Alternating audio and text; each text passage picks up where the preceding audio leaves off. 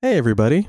It's Zach. You might be wondering why this episode is here. Me and Nick were very busy making some future content and did not have time to finish an episode for this week. So we're popping in a rerun, uh, one that we liked, one that uh, you guys seem to have liked, hoping that you will forgive us and uh, be ready for an episode this next week.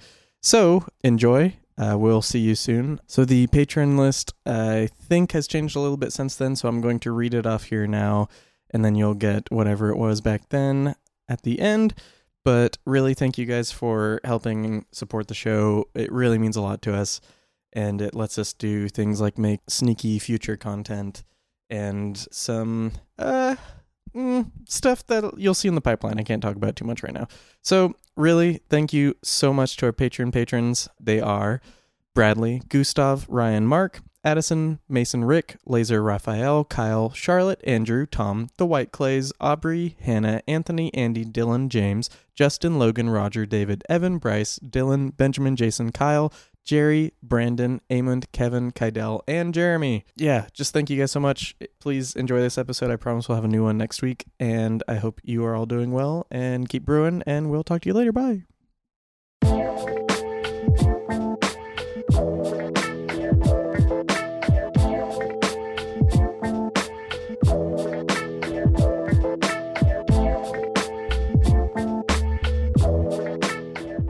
Hello, and welcome to the Commander Theory Podcast. I'm Nick Beatman, and I'm here with my friend Zach Kmack. Hello, everyone. So, today we're going to be talking about politics.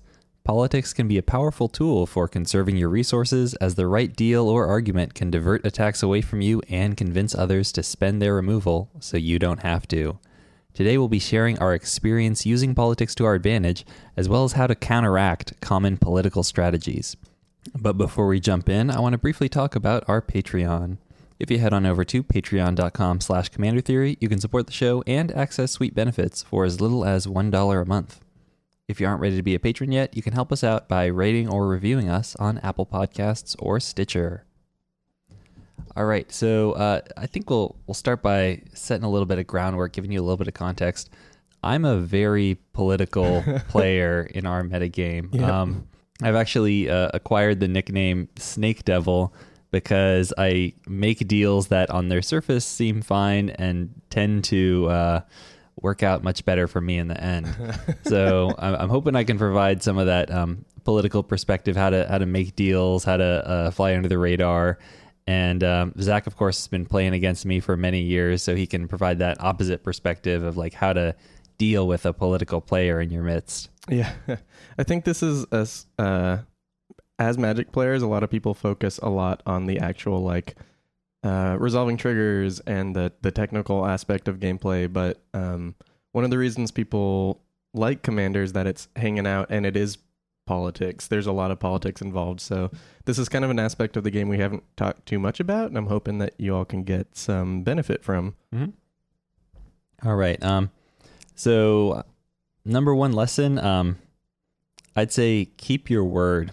Yes, that's very important. Uh, I make a lot of deals in Commander, and the way I keep getting people to agree to them is that I am known to keep my word 100% of the time. Um, people know that I'm going to adhere to the letter of an agreement, and they trust me at, at least that far. If you break your word, if you break an ag- agreement, break a promise, um, then that is on you. They are going to remember that it is you who betrayed them. Whereas, um, you know, if you just word your agreement very carefully and then sort of betray them without actually breaking the the agreement, then they're going to think of it as like a failure on their part. Like, oh, I should have worded that more carefully, or I should Mhm. have been uh, more vigilant in how I negotiated that that agreement. So it's it's a way to protect yourself and uh, just make people willing to trust you a little bit more. Yeah, and and some examples of this might be like you have uh, a sorcery speed removal spell, like maybe a wrath or something like that, and you don't really want to pop it off. It's not going to be too much value or something like that. So, or you could say to a player like, "Hey, I won't attack you with my commander next turn uh, if you don't attack me on your turn," or something like that. Just like try to be like, "Hey, like we want we both want to attack this guy, right? Like like uh or I want to attack you with my commander if you don't attack me and then they go, "Okay, but then you crater hoof or something and just Mhm. kill him." Like there's a lot of ways to like get around that and a, and a big part of that comes with uh I think the next part we're going to talk about uh holding back some information. Yeah. Um, so you definitely want to be aware that if you are taking this tack of like I am going to keep my word 100% of the time, um, this can backfire. It does have its Yeah. downsides. It can make you a little bit more predictable. But I've learned to make sure that there's always something my opponent doesn't know when I get into these deals, so I can still be a little reactive, so they can't 100% on rel rely on things going the way they expect them to go. Um, and I've definitely got burned by this a few times. Um, like opponents will sort of adopt the same strategy. They're going to hold back information as well. Like I've made a deal where I said like, okay, I won't kill you this turn if you kill two other players or these two people on your turn. And uh, I didn't imagine that this like hyper focused Voltron deck would have enough extra combat steps to kill both those two players and me in a single turn. Um, just silly things like that. yeah. So like a few experiences like that, and you're gonna start learning to think like a lawyer, and you'll also pick up a sense for when the person you're negotiating with is also trying to lawyer up and uh, betray you while w- remaining within the bounds of the agreement. So you definitely want to word your agreements carefully, but if possible, you want to keep them simple. Um, yes. like if you have a lot of stipulations and clauses that can really annoy your opponents and slow down the game. Um, but just try to keep it simple and be creative in what threat in like imagining what threats could come in the future. Um, oh and be very very suspicious of any opponent who like words an agreement in an unusual way. That means they are 100% about to betray you. Kind of to echo what Nick said, the agreements that work best are the ones that are simplest.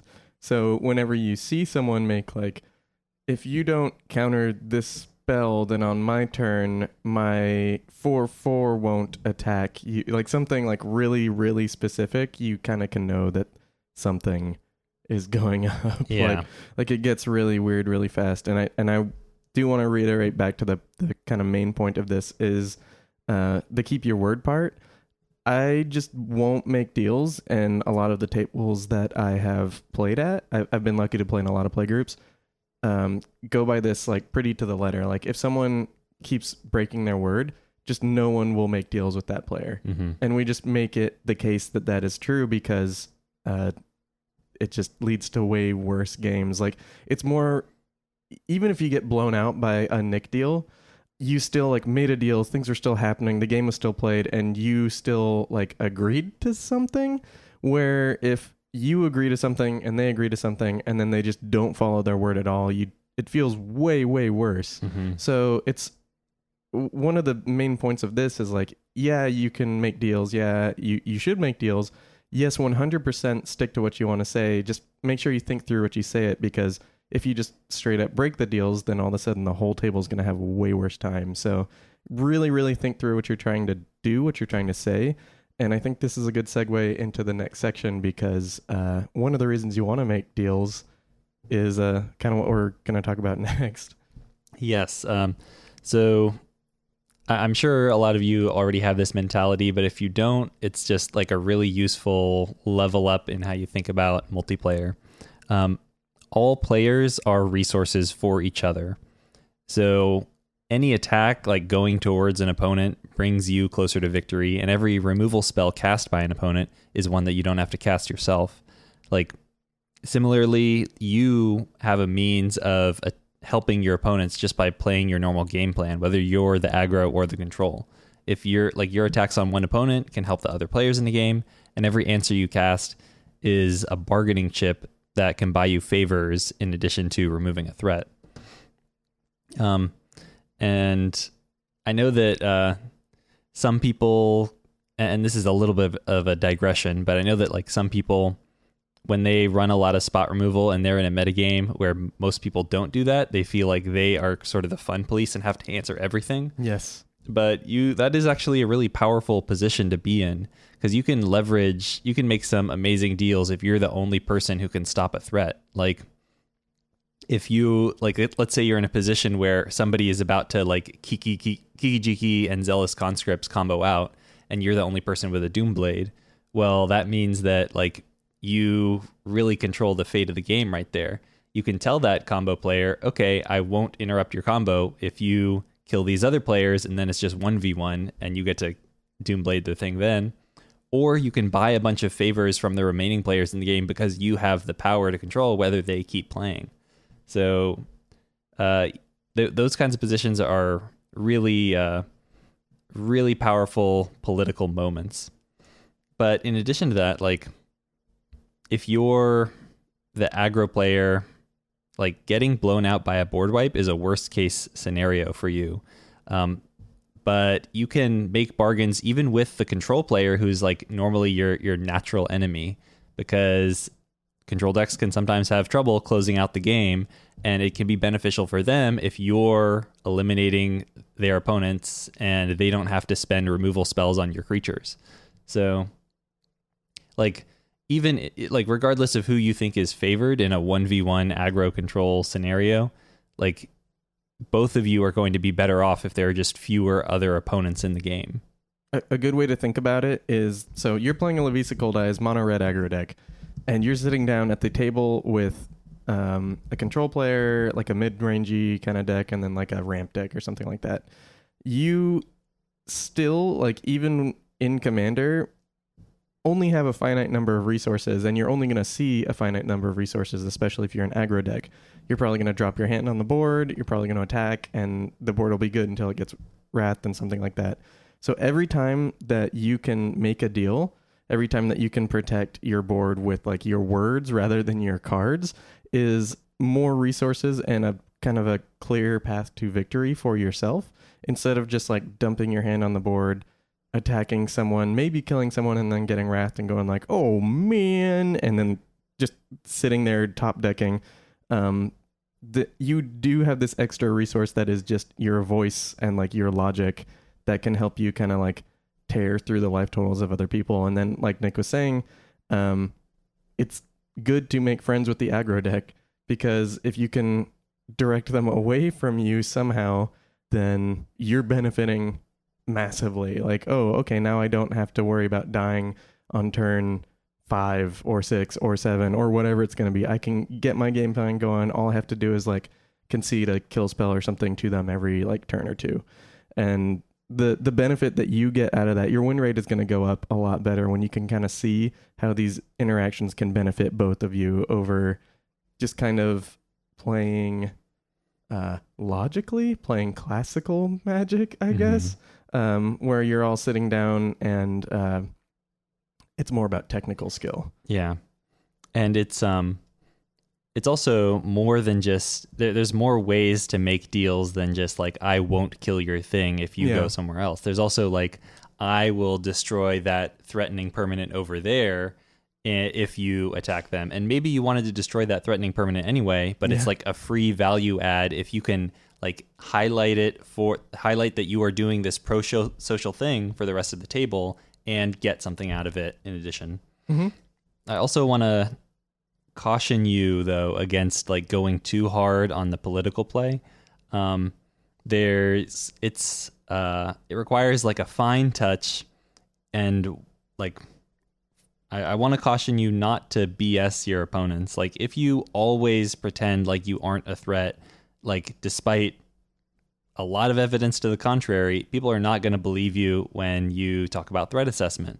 Um, sometimes you have to own the fact that you're in a commanding position, or else like you're you're going to lose a lot of um, potential to like sway the the ambiguous situations. If, yeah. if it's like unclear who the threat is, and you have a, and it just takes a little push to get people to go a different direction, that's a way better use of politics than like you are obviously the arch enemy and you're trying to like throw all of your political ammunition and uh, cachet to get people to go a different direction. Yes, I do know one of the things. Um, so even even before Commander was around, like I played a lot of casual multiplayer, and there was one play group I played in. It was pretty large. Um, there's one guy would never admit he was about to. He'd have like a magistrate scepter with like a, an engine to put infinite counters on it and take Mhm. infinite. And you'd be like, "We, dude, we have to attack you. We have to kill you." And he'd be like, "No, no, no." No matter what the situation was, just would never admit. And I think that he would have had a lot better time if he did admit the points and when he was winning Mhm. um, because it's kind of a compliment when a table has to gang up on someone. Like honestly, like if your deck is powerful enough in like uh not like you come in table stomp, but like if you're in a position at the table where your deck is is running on all cylinders and everyone is like, "Oh no, we let so and so get away from us." That's like that's a good feeling. That's like you did what your deck is trying to do. You're taking off. Like that's really cool. Yeah, if I feel like I'm like one v threeing, like if it's just me versus the rest of the table, and I'm coming close to parity with all of them, even Yeah. if I still lose, I'll I'll feel like that was a really good game. Yeah, exactly. Like there's definitely games I've played where uh, uh I think a recent example is like Lazav 2.0. I had like a Lazav 2.0 where I was like like turning him into like creatures that could kill spell things and I was turning I was like just 1v3ing this whole table and I lost but like I used every resource I had. Uh I didn't lie. I never said I wasn't the threat because I definitely like killed two people, but it was it was just this really good game. So when you go through situations like that, it does give you to circle back around a lot more sway when you're like, "Hey, I am winning." But if you look over there, there's a Saffi Eriksdotter in the graveyard. Like this person's obviously going to combo out next turn. Like I know my board is really good, but we could lose to this right here. Like that kind of stuff uh, is going to really help your political position overall in more games you play than just like the one case scenario where you're like, I know I have like 50 Baloths, but you shouldn't attack me anyway. Yeah, Like, yeah. But look at their Gilded Lotus. I think it's also worth um, like sort of highlighting the the way tend like games tend to end in Commander. Um, it's most of the time the ad, the aggro deck is not going to be like the long term person that wins the game. Yeah. Like maybe they'll take somebody out in the early game, but really like directing your attention at the aggro deck is probably like more likely to be BS than Yeah. if you say like this person has a combo finish and a ton of counter spells, and if we let the game go on too long, they're going to be able to answer everything and kill Oh, us. Yeah, I, I definitely, that's kind of my goal. Like, this is a magic skill that I think people don't bring to Commander enough. I was just talking about, like, there's a lot of technical play that people kind of fixate on in Yeah, in Magic, one of the kind of meta skills that I think people don't bring to Commander is uh, your deck having a plan. Um, when you play 60 card, especially like constructed, like you have a plan. You know what the board's going to look like when you win. Uh, you know what your cards are going to do. You know what threats to like counter and stuff like that. You should have that kind of mindset when you sit down with a deck um, in Commander too. So if I sit down with what did I make recently? I made Niambi. Uh, like me and Nick made Niambi lists. Uh, I know if I'm winning with Niambi, I'm gonna have like a few big donks on the field, some control cards. I probably countered a few spells. Like the game plan is kind of run a little bit longer because I have a more control game. I can burn out resources a little better. Um, I know what the board state's gonna look like, and I know that like the aggro player will probably kill me before I can take off unless I draw like an Elesh Norn or something. Like I'm at the whims of fate there. So my goal is not so much to uh, distribute my resources out across the board. It's to like focus on who, uh, what do I want the end of the game to look like? And the end of the game, the aggro player's been killed for like six or seven turns. Yeah. like that's that's one of the things that you need to focus on. If you're playing an aggro deck, um, I have a Stonebrow Krosan Hero deck. It's not very good. It's very funny. It's a bunch of uh, one and two mana tramplers that get bigger with Stonebrow. It's a red green deck. When I play that deck, I have to kill the control player. So I sit down and I go, who has the most wraths? They need to die. And and it's completely flipped. It's a completely flipped script. And you as a player need to kind of think about who do I need to make deals with? Who is my threat at the table right now? And that is also going to help you not only in your deal making, but also in your win percentage. yes, you can make deals with players, but like also think about who the deal is, what your goal is, what do you want the game to look like when you when the game is over, like Nick kind of said, like like Nick was talking about. Mm-hmm. All right, I want to take it up a level. I think that like don't BS is like a subset of this. Oh yeah. Um, don't annoy your opponents. Uh, a lot of politics can be annoying. Like yes. table talk, it takes away from players' playtime. Uh, negotiating contracts is not everyone's idea of a fun Saturday night.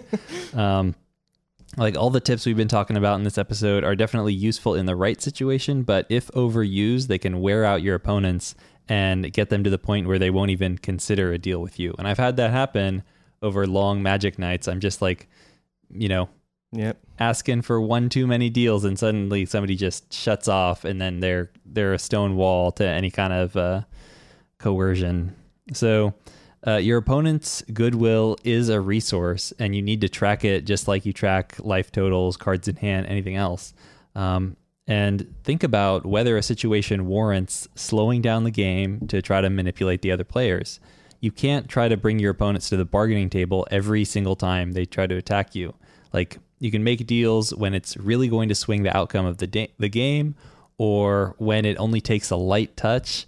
Um, but don't expend all your like political capital saving yourself five life on turn four. Yeah, exactly. Kind of another point of this too that I see is um, I know the game has to end at one point, but don't hold a grudge because someone hit you for two commander damage on turn three or 4 Also, like if it's a Voltron deck, like okay, keep track of it, whatever. But more likely than not, they're not targeting you. They're not trying to make you upset. You were just open.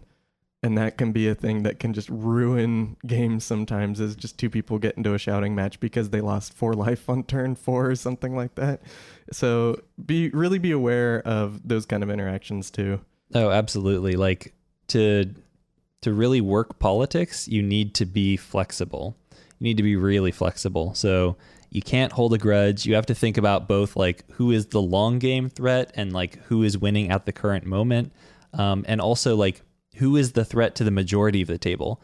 Maybe there's a type of deck that you are just so not worried about, but it's threatening to other people. Yeah. Like you can direct attention to them even though you personally don't care about them. Mm-hmm. Um, so, what are some good tips for counteracting all of these uh, political strategies? How, uh, if like like you've been playing against me for a while, what what are some of the strategies you employ to, to counteract all the wheeling and dealing? Um, I mean, I think the first thing that I do, if I see Nick is going to make a deal, um, and usually a deal that's going to um, harm me or someone else at the table in some way, I point out that uh, he's making a deal. like it's that there's some sort of politics going on. Um, I usually bring up like threat assessment. I try to um, offer like a counterpoint to the person he's making a deal with. Um, so like let's say Nick is like, oh, we really need to blow up these uh, lightning greaves, and I'm like, oh well, uh, like maybe we should be focusing, or actually, I guess I would flip it because you you typically have the greaves, and someone else typically has the basalt monolith. Mhm. So like that that's something that might happen is uh Nick is trying to convince someone to blow up some other permanent uh like and or saying like, "Oh, hey, I'm I'll blow this up for you if you don't attack me," something like that. Um bring that up if this is happening a lot and see like don't don't be too annoying about it. Like uh just make sure it's known that this is what's happening and I think uh kind of like Nick was saying, uh, like politics requires a subtle touch. Like, it, you might lose a game to uh, political trickery or to to deal making, but um, eventually people, especially if you highlight when it's happening, will kind of take notice of things and uh, be able to defend themselves more. The playgroup me and Nick are in currently, we've been playing with for a long time now Mhm. um, pretty much everyone knows like what both of us are doing. like if something's going on, it's pretty rare that um, that there's really a truly startling deal that's being made, and I think a big part of that is because, um, like, we've taken the time to highlight the political actions as they're happening. But I think there's probably some other things that I'm forgetting about right now too. Yeah, I, I totally agree with what you're saying. I think that politics works best when like not everyone realizes what's happening. Yeah. And like shining a spotlight on it is a really good strategy for counteracting it. And there's other things you can do to to try to bring that to people's attention. If somebody will never ever admit to being the threat, Oh, you can yes. you can just say like have you ever admitted to being the threat even in games you like Yeah. handily won like bringing that to people's attention like showing them the historical record will make them less likely to believe somebody in the moment similarly like if you this might be a little bit of bookkeeping but if you keep a running tally of games and like who wins if the political player has a larger chance of winning than other people like even a couple percentage points or um, if you have some sort of record to point to, then that'll make people less willing to trust this person, even if they're they're right in the moment. Also, like another thing that's worth pointing out and bringing up to and bringing to people's attention, like uh, how much of the game is just this person talking.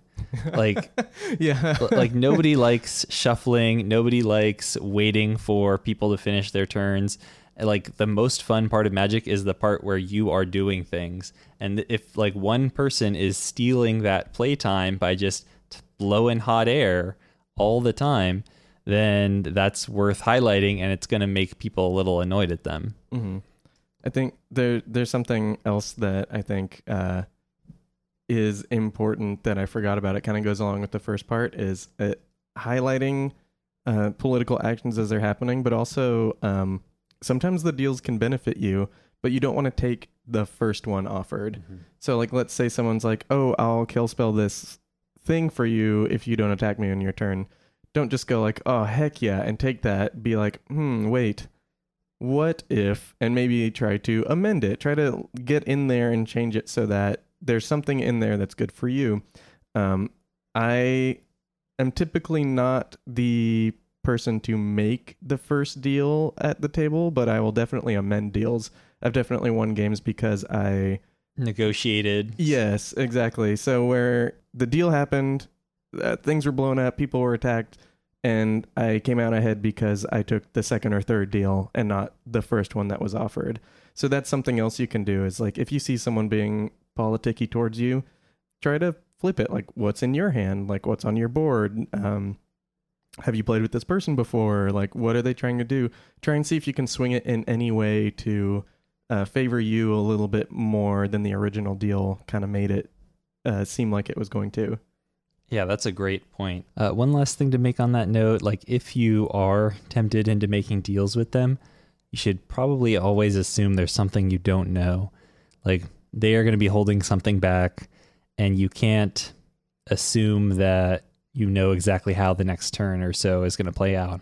Um, so I think there, there's one more kind of political thing that can happen um, that I, I, I specifically wanted to bring up, which is uh, new players and uh, politicking and protecting new players.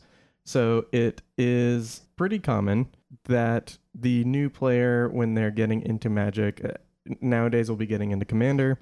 They're going to be juggling a lot. They're not going to know what all the cards do. They're not going to know all the mechanics. Um, if you throw them into a game of Commander, they kind of have to rely at a certain level on the table to have fun and subsequently want to come back. If they don't have a good experience, they're not going to come back. You're going to have one less person in the play group. You're going to have one less person to play with, um, to talk Magic about, all that kind of stuff. It, it's just better to have people playing Magic for us, for them, and just kind of for Magic in general. So one of the things that can happen, one of the things that can kind of sour this experience is when uh, someone is pushing that new player in a way that just makes it uncomfortable for them. And there's a few ways to make that happen. One is just uh, taking advantage of the new player's ignorance. So there's one thing to make a deal with a player who is going to make an attack um, or going to blow up something and say like, oh hey, well if you blow this up, I'll blow that up or something like that. And there's another one to kind of um, bully around a new player. There are a lot of places for a new player to get caught up in. And making political decisions with them isn't quite the best way to start. What you want to do is you want to get them up to the point when they can feel comfortable making a decision and then they can make an agreement. Then you kind of get that thing that me and Nick talked about earlier where they agree to something that they feel like they fully consented to um, and the game can kind of progress and everyone feels a lot more comfortable with it. Something else that might happen to a new player is just they're going to make mistakes and over policing their play, being like, oh, you could have done that better. Oh, you could have done that better. Oh, you should do it like this. Wait, no, no, you should respond to this trigger. That's just going to push them away because, like, no one wants to be bad what they're doing, especially what they're doing to have fun, or like, no one wants to be kind of policed while they're just hanging out with their buds.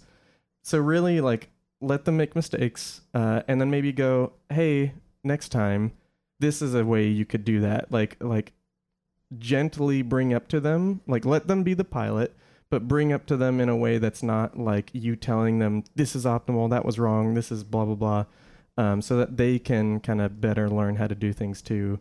There's a lot of points. Do you want to jump in anywhere here?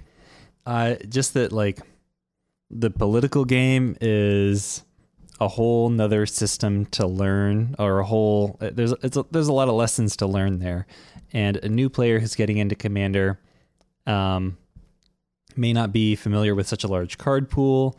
They are learning the rules specific to the format. They and, and like the political stuff on top of it is is a lot for them because because a lot of like the politics um, a lot of the discussions in politics centers around things that require a lot of experience to understand like if you talk about how this is a, a combo deck that is almost guaranteed to win if you leave it alone for long enough they aren't going to have that experience. So are, are they just supposed to like take it on faith when you tell them these kinds of things? Yeah, for sure. So like somebody can be making that kind of argument and somebody else can be saying like this person has 10 power on the board and like that you really got to watch out for them even though 10 power isn't a whole lot in commander. Like they just don't have the the like experience and knowledge that builds up over years of commander play and a lot of politics rests on like building their logical arguments on that. That's like the foundation for politics. So, like, you really don't want to put these new players in a position where one person is making an argument that sounds reasonable and the other person is making another argument that sounds reasonable and they both want that new player to do something different. Like, the new player has no basis for judging these two arguments and they feel like no matter what they do, they're going to be making the wrong decision. And that's just a terrible position to put them in. That's not how we want to introduce them to the format. Like, here's this incredibly consequential decision that you do not know what the right answer is. And we're all looking, the entire table is resting on you to make it. Like, that's yeah. not fun. Yeah. And, and really, that's kind of the key to all this is um, you can win a lot of games by politicking, but the whole point is fun and especially for new players if they're not having fun they're not going to come back they're not going to keep playing they're not going to keep learning and you're not going to get to make the actual good deals with them so if you are a political player what i'm trying to say is uh, be gentle be kind to the new player. Point out things they can see point out interactions they might not know about. Like let's say there's a kiki jiki on the board. Uh, they might have never ever seen kiki jiki before and you can be like well i know you want to attack me but there is a card in this person's deck where he wins immediately and then the table will be like oh yeah that's true. Like like bringing up stuff like that um, is a lot different than going like uh, just just showing anger to the new player or like trying to deal make a deal with the new player to attack the kiki jiki haver something like that um, you want to make sure that the new player is still like autonomous in their decision making uh, that they have the decision they can make so that they don't get uh, kind of stuck in these feel bad moments and that they don't uh, like like you're not propositioning them and someone else is propositioning them, but also so that when they finish the game, they had a good time. They made calls whether they led to the them winning or not, and they want to come back for the next game. In college, uh, there is a lot of Magic players that kind of played with us or uh, would come in, play a few games, and leave, something like that. And there's a this one player who would just make the nastiest deals with new people because like he knew he could take advantage of them. and uh, every deck of his had kind of the same super low to the ground, like ton of mana rocks. This is before Commander, like he would play like mana vaults and like casual formats, stuff like that. Just coming into like pub stomp because that's what he liked or something like that.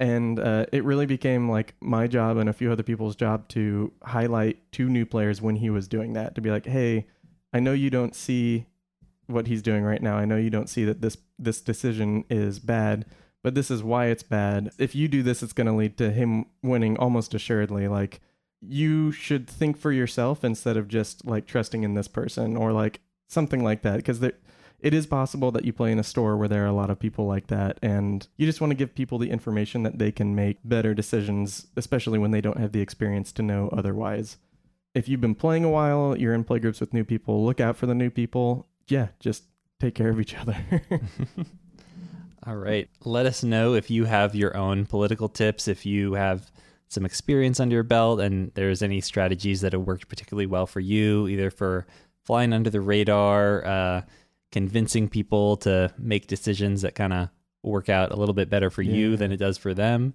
let us know. And uh, oh yeah, I just want to say that uh, make political decisions wisely, have fun, riff with your friends. I think the most important part of being political is uh, is that everyone feels like they got a fair deal. So if you're not making that happen, at least in the moment, then you're not being a super good uh, magic politician at that point. Mm-hmm. So, so make sure at the end of the day, people had fun and uh, make those deals. All right. Well, with that, uh, I think we're just about done for today. I want to give a brief thank you to our Patreon patrons.